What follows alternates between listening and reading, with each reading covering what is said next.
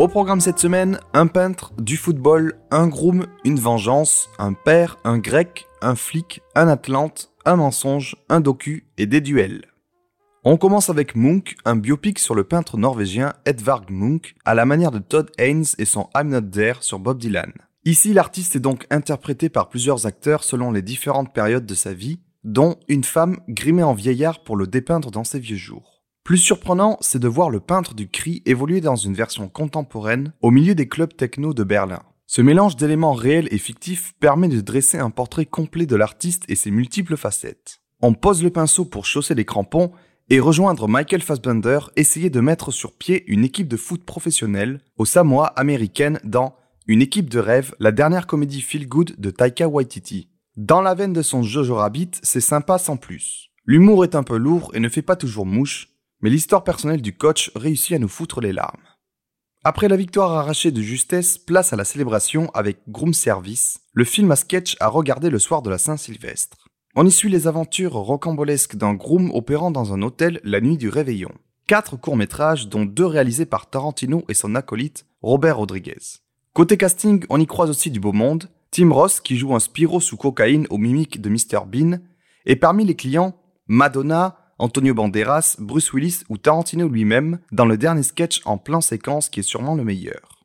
Tant qu'on est dans les fêtes de fin d'année, direction Prime Video où vous pourrez retrouver le film de Noël de John Woo, Silent Night. Joel Kinnaman y interprète un père endeuillé qui part faire la guerre à des gangsters latinos pour venger la mort de son fils survenu par dommage collatéral au cours d'une fusillade. C'est un véritable nanar d'action qui empile cliché sur cliché. Et vu déjà la lourdeur du film, on se félicite qu'il n'y ait pas de dialogue en plus à l'intérieur. Encore une histoire de père avec le dernier film d'Erwan le Duc, La fille de son père. On y suit Nahuel Pérez Vizcayar interprétant un jeune père tentant d'éduquer seule sa fille, abandonnée par la mère peu de temps après la naissance. C'est une comédie dramatique que l'on peut qualifier de douce et singulière. Une comédie d'auteur pleine de poésie au ton décalé et à l'humour absurde qui m'a rappelé dans une moindre mesure l'univers des films d'Antonin Pérez Jatko. Je recommande. Maintenant une petite rétrospective des films du plus anglophone des cinéastes grecs, Yorgos Lantimos. En attendant la sortie de son dernier bébé, j'ai pris le temps de redécouvrir trois de ses films.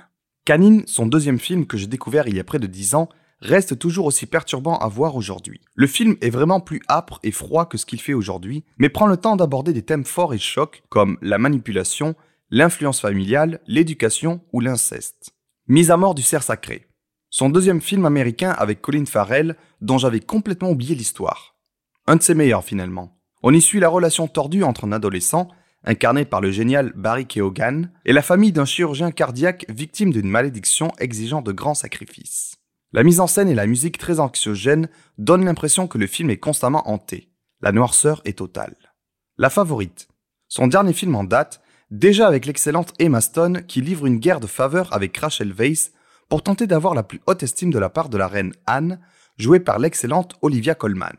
Imaginez un Barry Lyndon au féminin, filmé avec des objectifs fisheye et doté d'un humour diablement efficace, et vous avez une petite idée du long métrage. Une autre rétrospective, mais cette fois de la saga John McClane. Après avoir revu le premier volet lors de la période de Noël, je me suis dit que c'était l'occasion de replonger aux côtés du célèbre flic désabusé de Bruce Willis. Du coup, Die Hard 2, 58 minutes pour vivre, c'est un peu le vilain petit canard de la trilogie. Réalisé par un autre, reprenant des mécaniques scénaristiques très similaires au premier et ayant des bad guys caricaturaux sans profondeur, on se fait un peu chier devant. On remplace la tour Nakatomi par l'aéroport de Washington et on regarde Bruce se battre sur l'aile d'un avion roulant sur le tarmac pour empêcher des terroristes de faire évader un narcotrafiquant latino-américain. Par contre, pour le troisième opus, Une journée en enfer, on a John McTiernan qui revient poser ses couilles sur la table et montrer qui est le patron. Dynamique de buddy movie avec le génial Samuel L. Jackson, méchant intelligent qui a toujours un coup d'avance, jeu du chat et de la souris explosifs à travers la ville entière de New York, course-poursuite dans Central Park, véritables explosions, déraillement du métro, etc., etc. Retour aux sorties actuelles avec Aquaman et le Royaume perdu. Est-ce que James Wan a perdu son amour propre depuis 10 ans après avoir encaissé son chèque pour Conjuring?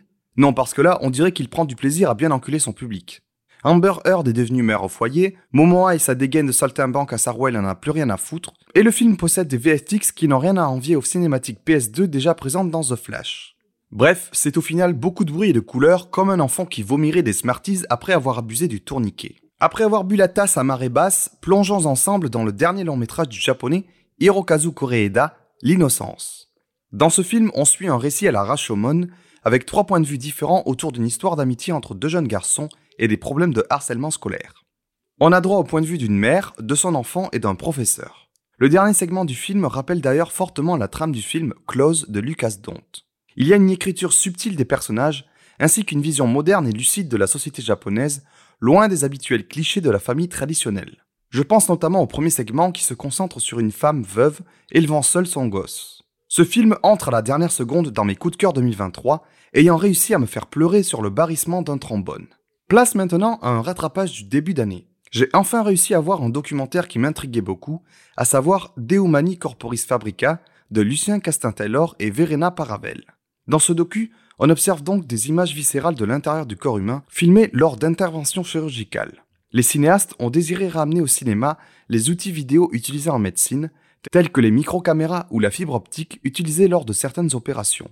Si vous n'avez pas le cœur bien accroché, je vous conseille de passer votre chemin, car vous y trouverez entre autres des gros plans sur une opération oculaire, une sonde urétrale, une césarienne ou encore l'installation de prothèses discales sur l'entièreté d'une colonne vertébrale.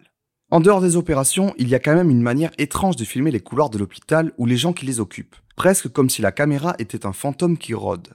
Pour vous faire une idée simple du film, imaginez que la série de Lars von Trier, L'hôpital et ses fantômes, soit devenu un documentaire morbide réalisé par Gaspard Noé, et vous serez pas loin du compte. Enfin, on termine avec une bonne surprise, le film de Vincent Pérez, Une affaire d'honneur, qui s'intéresse aux duels ayant eu cours à la fin du 19e siècle en France. On a droit à un récit bien construit, ponctué de duels et de préparation au duel avec toutes les armes possibles, épée, sabre, pistolet. Le film met à l'honneur une figure militante féministe interprétée par Doria Tillier et montre toute l'absurdité de l'ego masculin qui pense que l'honneur doit être absolument lavé par le sang. Roche Dizem y est charismatique au possible, jouant un maître d'armes vétéran de la guerre de Prusse, ayant la force tranquille d'un John Wayne du Fleuret. Bonne semaine, allez voir des films et essayez de ne pas tomber dans le domaine public comme ce con de Mickey.